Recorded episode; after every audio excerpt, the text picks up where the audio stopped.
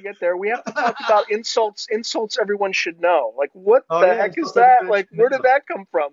Like, where is that in this whole? Am I at least chronologically? More or less, more or less. No, I wrote two books for Quirk Books, or I really compiled or edited two books for Quirk Books. right. One is called Insults Every Man Should Know, which also got me on the radio and yelled at. I did not tell you about. But um, what happened was that a guy named Stephen Segal, not the actor, not the aikidoka, uh, who worked for Not Weird the Russian- Tales. worked for Not the Russian agent. yeah, yeah, yeah. Not the cop from Arizona, wherever he's living now, or on his reality show. Had worked for Weird Tales and Wildside Press, and then had moved on after Weird Tales was either shut down or folded. Something crazy happened with it. It- that, that magazine's been bouncing around on and off for 85 years.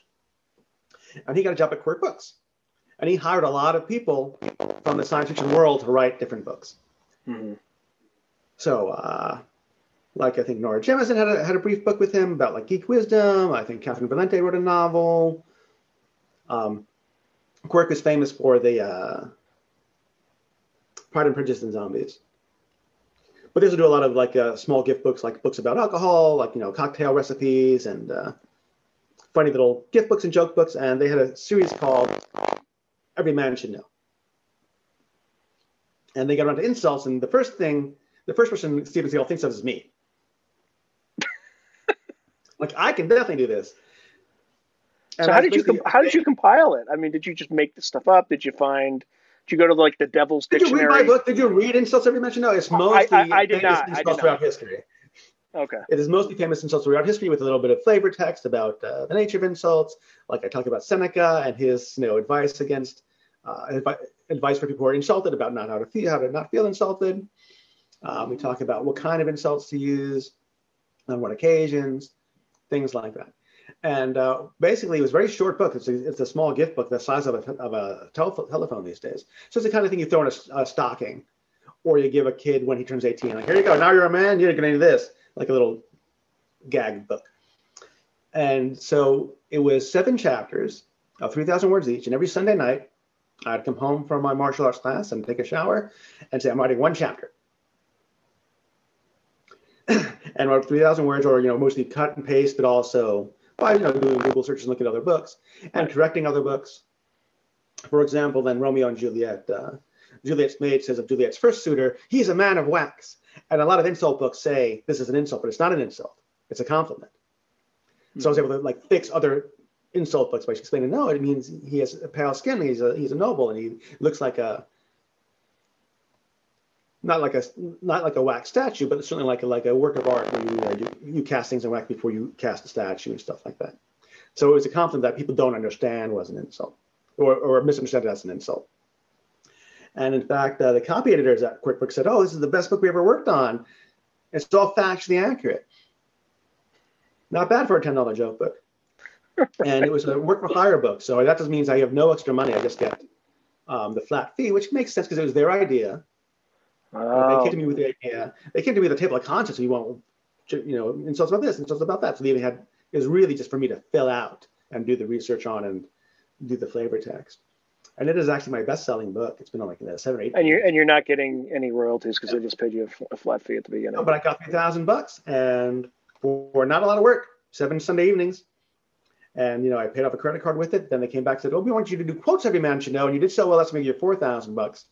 And here's again, here's the table of contents. And at the end, they said, "Oh, we forgot to have quotes about women." I'll write it, says the editor, but it's still under my name. So you know, I didn't even write the whole book. And four thousand bucks paid for my trip to Scotland. Yep. You know, my little honeymoon, so that was nice too. And everyone does that kind of thing. You'll find the you know, Martin Amis, the very famous uh, British novelist, son of Kingsley Amis, his first book was about video games, like how to beat asteroids, you know, arcade games from the early 80s.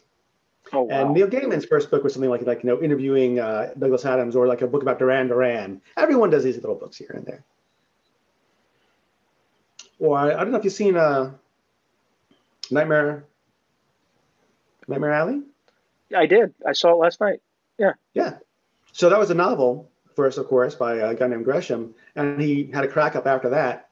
The usual, I'm rich, I'm going to drink myself to happiness and or not happiness. and he never wrote another novel, but he wrote other books. He wrote, he wrote like a little kid's book about Houdini and uh, like a, like a little biography and a, a kid's book to pranks and jokes and tricks, and a lot of uh, short stories and crime and science fiction pulp magazines. But he never really wrote another novel. But everyone, like I was saying, in the 20th century, that's what you did. You had these little projects you did, the pot boilers, keep the pots boiling on the stove, and then you worked on your real stuff in some other time. So insults and quotes were uh, little pot boilers. Uh, made a lot of money for Quirk Books. Made a, made a few books for me with very little effort. And that's the kind of thing a writer can do if you're available and around and don't have a lot of uh, preciousness about the skill. All right, let's let's talk about some of your other books a little bit later. Let's talk about your current book, The Second Shooter, because uh, you're obviously itching itching to talk about it. So let's. What's the premise behind this? Like, how how did this actually? Let me, let me see how thick that thing is. You don't write. You don't tend to write. That's, well, a, that's the thickest. Aside from uh, um, the you know I am. It is a very thick Providence, book, but it is a thick that, book. Oh, on, sorry. I think that's the thickest book I've ever seen from. It is book, but it's laid out to, to make it thicker than it should be. Okay. All right. So every every chapter begins on the recto, which is the right page, and I think there's some blank versos and that kind of thing. But it's a little on the longer side. I think it's just south of eighty thousand words, which okay. is long for me. Because yeah, uh, you're like forty to 60,000. 50, 60,000 words, yeah. which is not a, which is not usual for science fiction. Right, science fiction tends to want 80,000 words. They want series characters. They want slashable characters, so fans can write about them having sex even if they don't have sex in the book. And they want uh, squeecore, hope punk, you know that kind of thing. You should have some squeecore on here. Then you'll be very well, Let's let's talk about your book first. But uh, like, you gotta you gotta explain so this to me. Yeah, because because you're you're sardonic sardonicore, and and everyone needs to know that, right? Yeah. You're you're you're sardonic, but we'll we'll, we'll so. What's the premise behind this book? The premise is of a writer who is writing a book called Rumors of a Second Shooter. And what he's doing is going around the country interviewing people who have survived mass shooting events, like a school shooting, a church shooting, um, mm-hmm. other things. And as you know, and as you see in the newspaper and IAP Wire all the time, there's almost always reports of multiple shooters. And very rarely are there multiple shooters. There have been sometimes, like in San Bernardino, there were two shooters. Uh, right. Columbine, of course, had two shooters. A couple times people team up, but usually it's a solo person.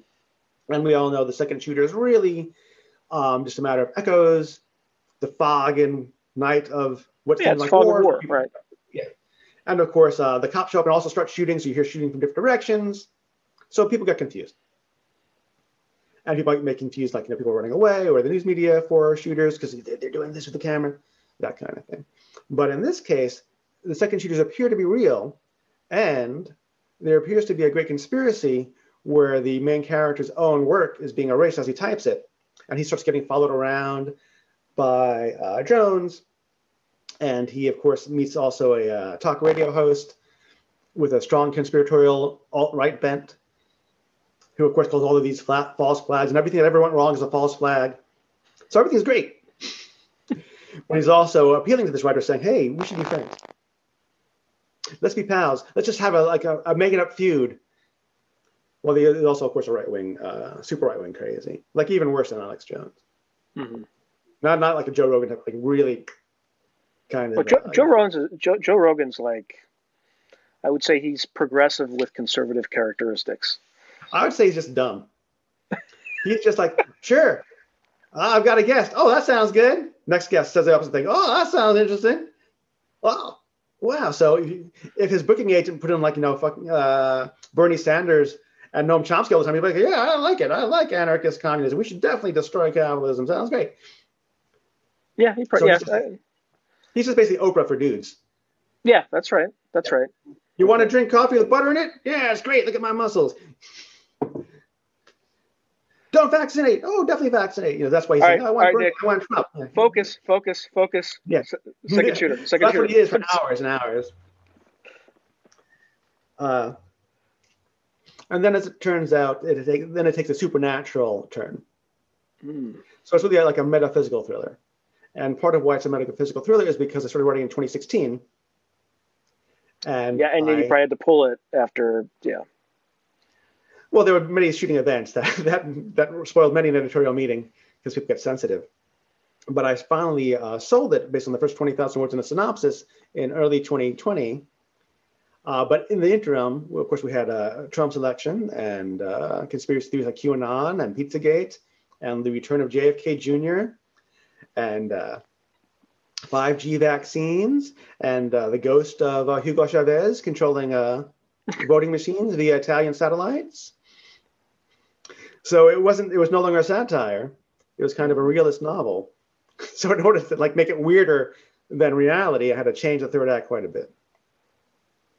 And then, oh, okay, so when you said you had to change the third act, in, in what way, without revealing too much of the book? People, you know, people obviously need to to buy it. So there's a uh, anarcho-Marxist current from the 1960s called situationism, which looked at hmm. not the working class, but more um, about the imaginary world we live in, the world of the spectacle, where the news media, our culture tells us certain things are true, or confuses shit out of us purposefully so we don't know what is true. And of course, this is happening now to us all the time. The spectacle is a real thing, and it's very useful. It's not it's not the end all be all. It's not the replacement for actual organizing or uh, mass movements or that kind of thing. But it certainly tells us a lot about how the mediated world works, and this is a media experience. Right? School shootings are real, mass shootings are real, but they're also heavily mediated. They have a mediated narrative. And right. so, as it turns out, uh, via situationist magic, certain things can happen. Situation was always about slogans and and uh, kind of surreal juxtapositions of things, and I made them actual magic spells. Okay, so somebody has that too. So, contrary to popular opinion, which is wrong, uh, which is uh, I think people are, are defi- some people are calling it sci- a science fiction book, but it's not. It's a I would call it I would call it a fantasy novel or a metaphysical uh, thriller. Um, what you're alluding to out there in YouTube land is that the second shooter is on the Locus magazine recommended reading list for this year under the science fiction novel uh, category.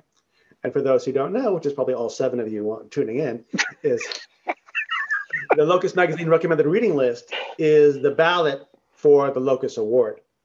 So you, if you have 15 minutes to spend digging through all this stuff, you can actually vote for this book after you read it, of course, because you don't want to just read it because I'm telling you to.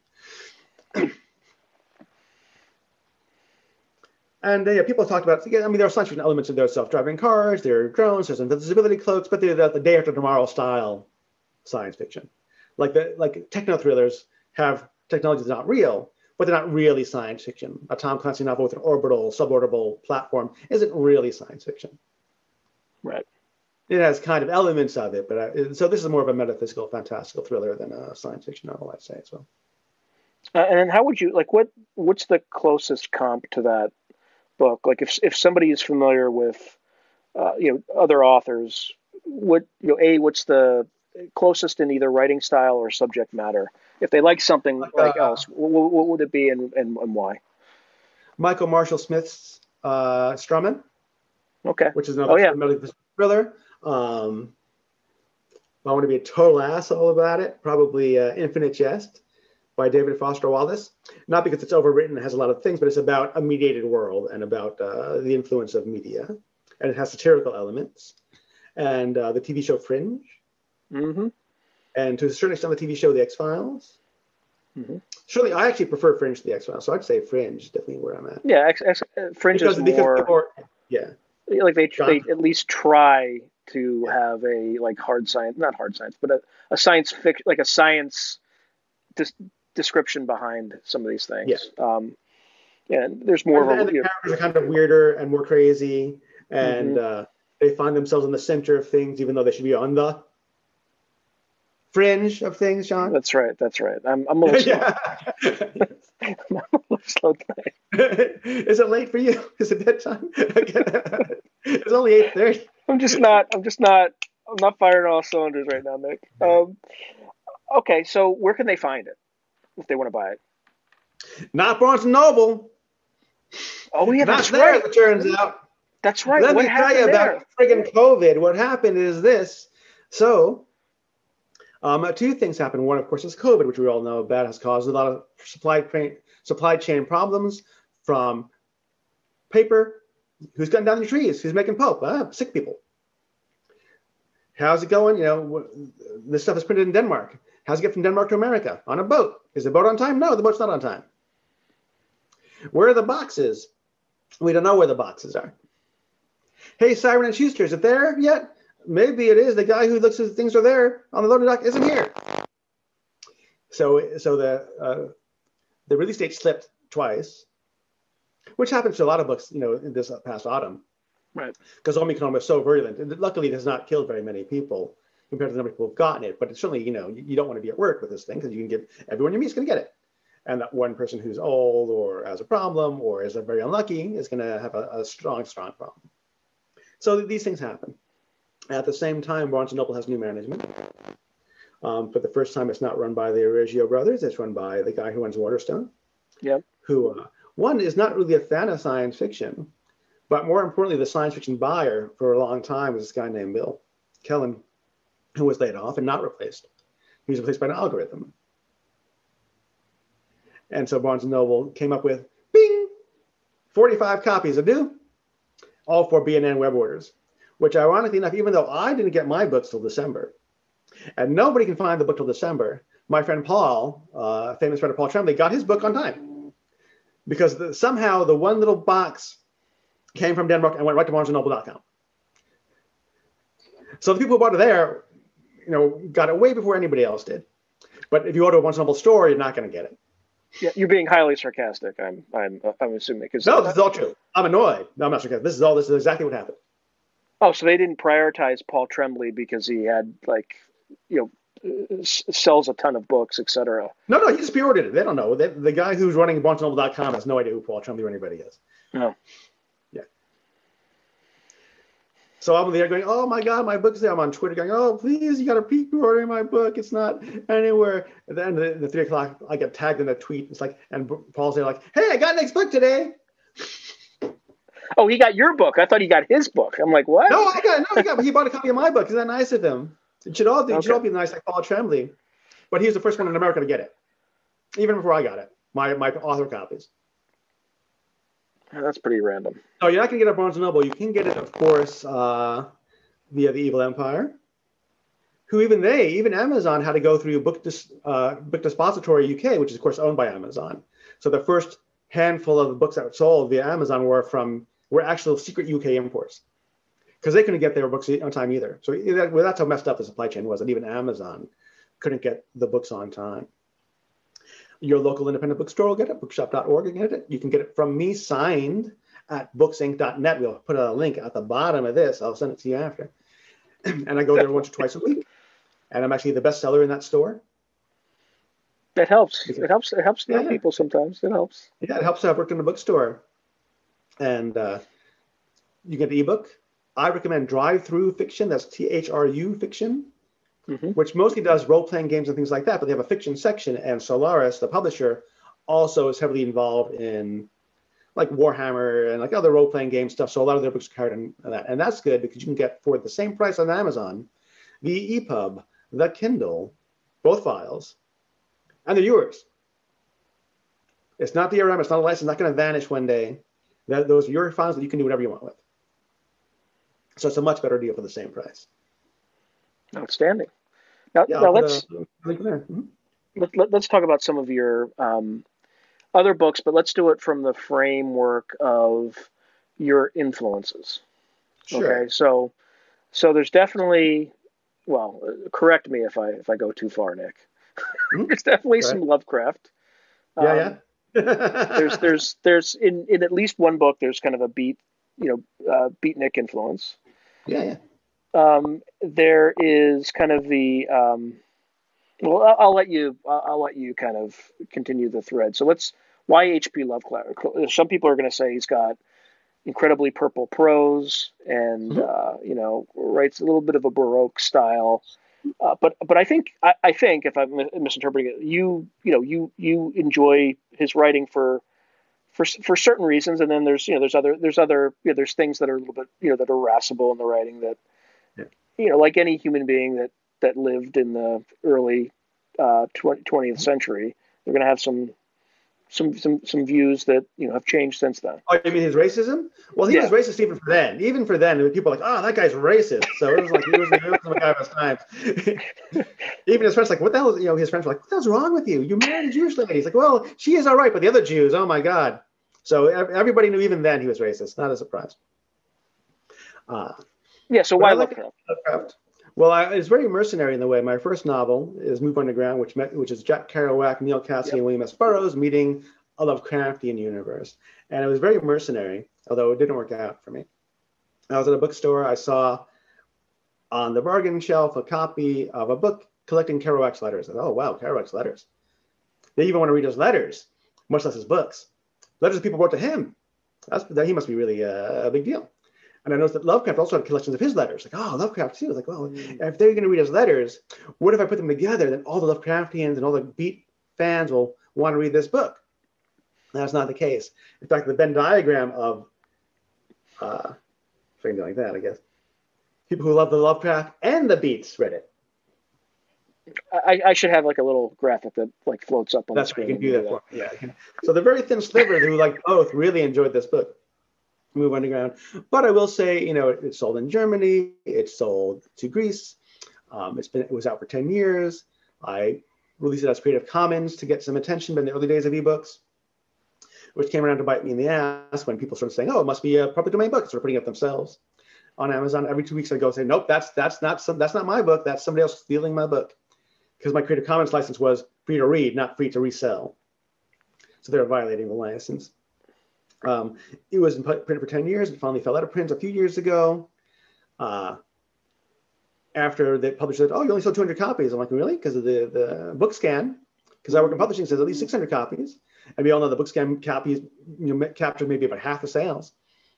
We're less than that, right? Or less than half. It's like, it's so like, we, it, it, my experience has been about 4x is like yeah. what you actually sell versus, now that includes ebooks and things like that. Like but that, yeah. that's, that's based on one sample though. One sample, yeah. sample size of yeah. one. So take it with a grain of salt. But I, I, the ebook was mine anyway. I own the ebook outright, so it was always mine. But the print usually, is usually around half, unless it's a certain kind of book that sells really well outside of bookstores.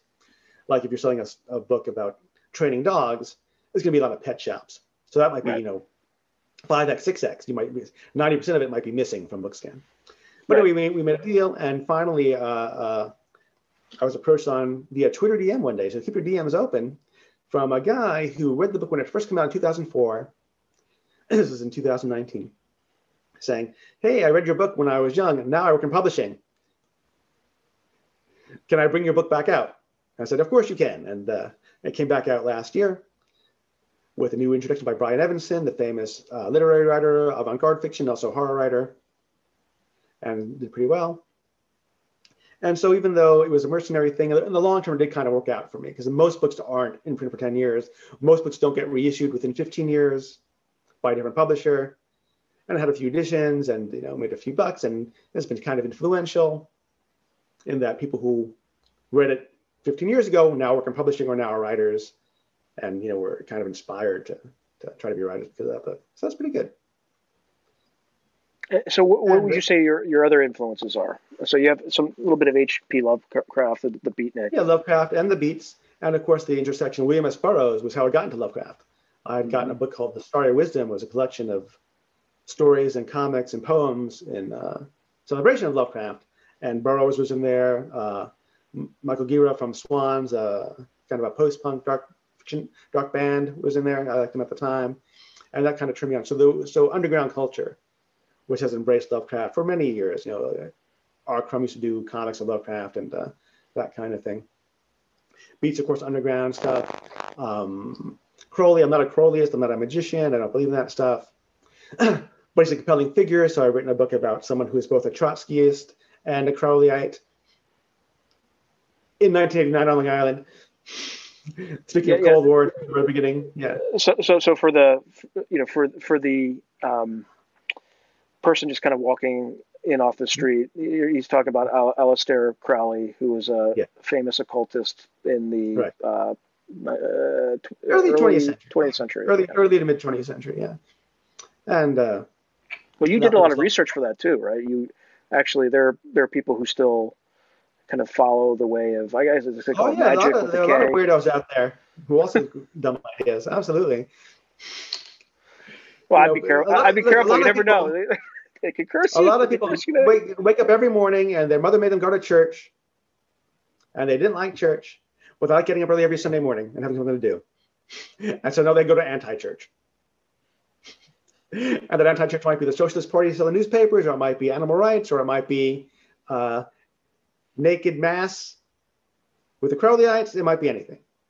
And that's just how a lot of people sort of operate in their lives. Yeah, so that book, Love's the Law, came out a few years ago. Um, and I'm interested in like people like Harlan Ellison, who of course was a you know a great essayist and uh, a columnist for newspapers, and also a great science fiction writer of almost always short fiction. He wrote one not really interesting, uh, two really not really interesting novels, and co-wrote a couple of things that were almost novels. And I'm really not interested in the novel as much. I'd much rather starve better by writing short fiction and short nonfiction. And you recently sold a story to Asimov's. Yeah, my second what's story. that? What's that? What's that? You know, what's the story called? And roughly, what's it? What do people have to look forward to? Like when? And that story called uh, "Drowned in the Sun," which is the uh, title of the Nirvana song that was written by an AI pretending to be Nirvana. And I actually wrote that for a contest Hmm. um, for like a climate change science fiction imagine the future contest. But I think I wasn't squee punk enough or hope core or whatever it is. I, I guess I wasn't. So I did not place in the contest. But I, I made one little change. I made one character a little nicer by having her give some information at the end instead of withholding that information at the end.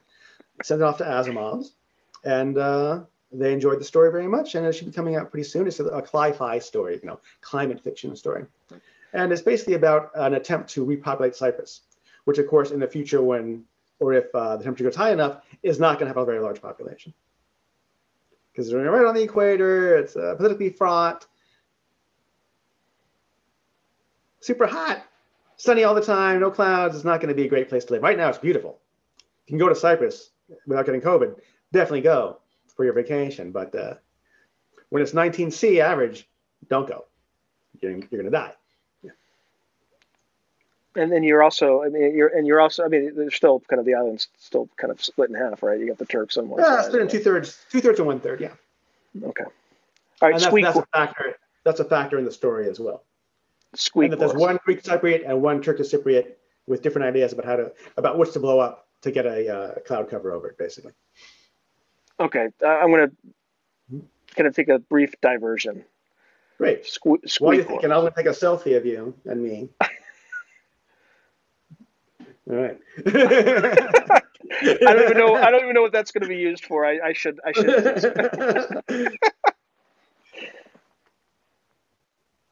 Go ahead. Squee, squeecore. What? Like? What?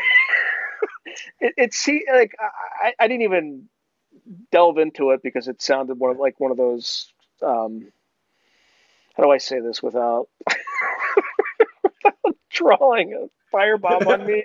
For saying absolutely nothing. It's something Only completely not. You're going to die already. You're going to cancel.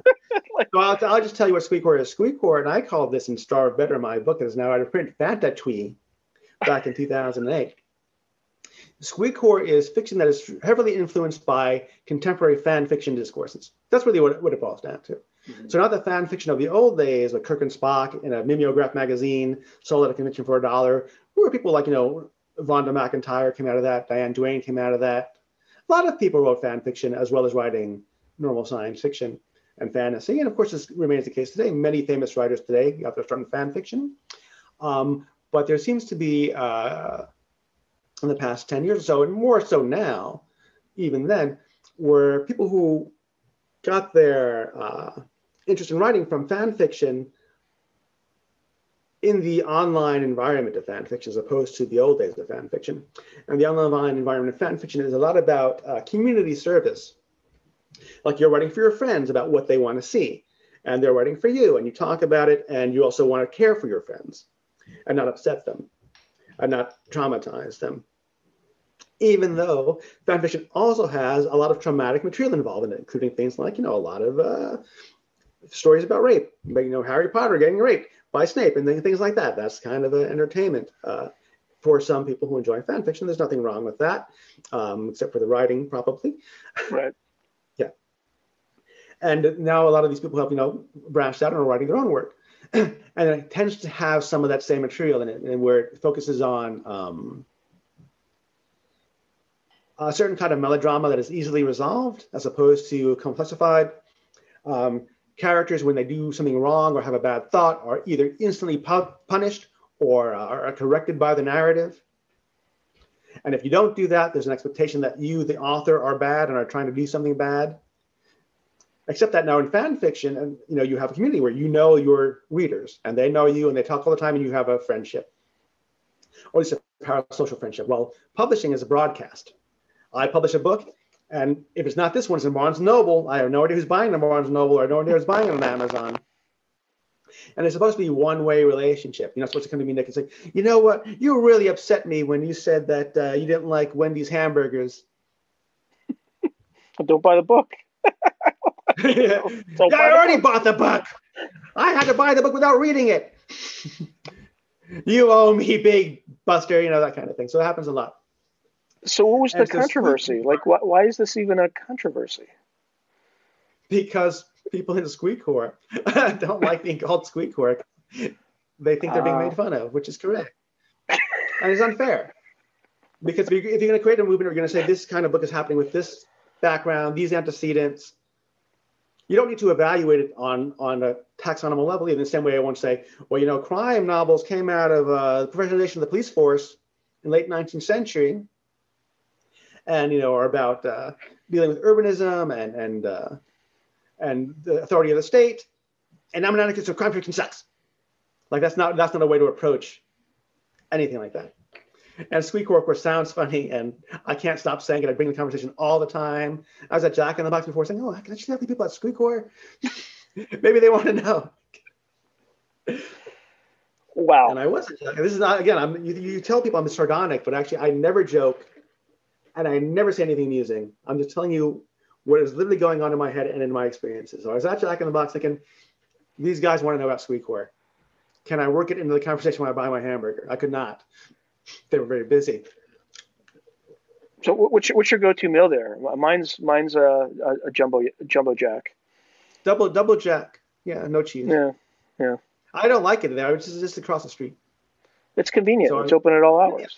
That's, it's convenient. That's what that's what fast food is, right? It's, it's cheap and fast. It's definitely not either aesthetically or nutritionally good. No. But I had to do this thing with you, so I need to eat fast. No, so it's my fault. Okay. yeah, as usual. Yeah, yeah. all right. T- tell me a little bit about uh, you. Have you have actually two stories. Um, one in World War Weird World War Three, and then one in Weird World War Four.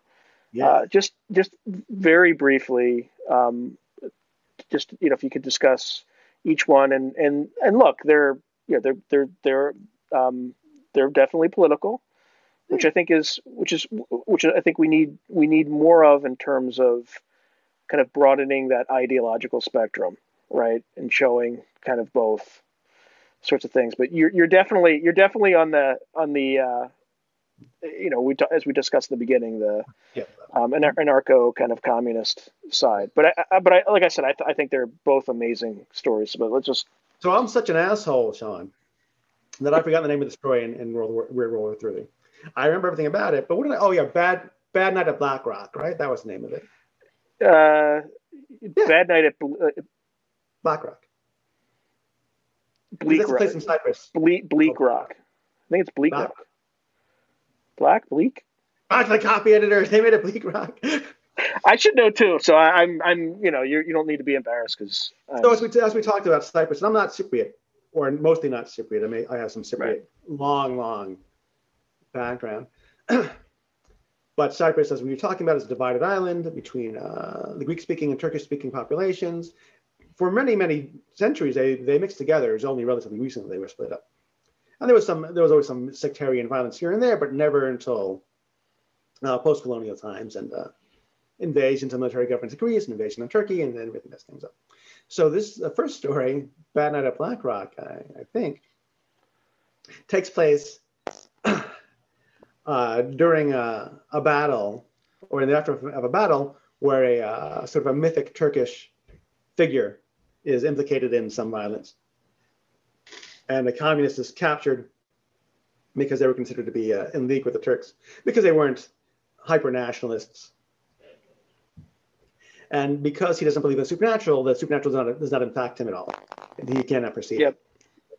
But everyone else is having a, a rough time of it, being uh, eaten and things like that. So that's one story.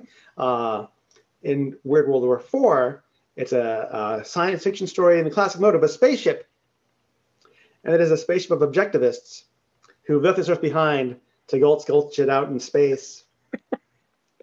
and their AI that I, I, I, I, like I like I, enjoyed the uh, the not so oblique reference to uh, was it Danneskjöld or the pirate right, yeah, the yeah. pirate from from uh, the the Atlas not, Shrugged, not yeah. the Fountainhead Atlas Shrugged right Yeah. I, I I appreciated that that was pretty good And you know, there's a certain strain of economic thought that would say that a true free market, a free market with no state interference whatsoever, would be indistinguishable from full communism. Hmm. Because you couldn't you couldn't collect capital that much without the state to help you. And everything would be voluntary. And comes supposed to be bottom down networking, networked a cyberized economy. So are they the same thing? So in this case, the AI uh, on the ship that controls the economy or controls the markets, because everything's marketized inside this uh, mm-hmm. Randian economy, creates a second AI that's a communist AI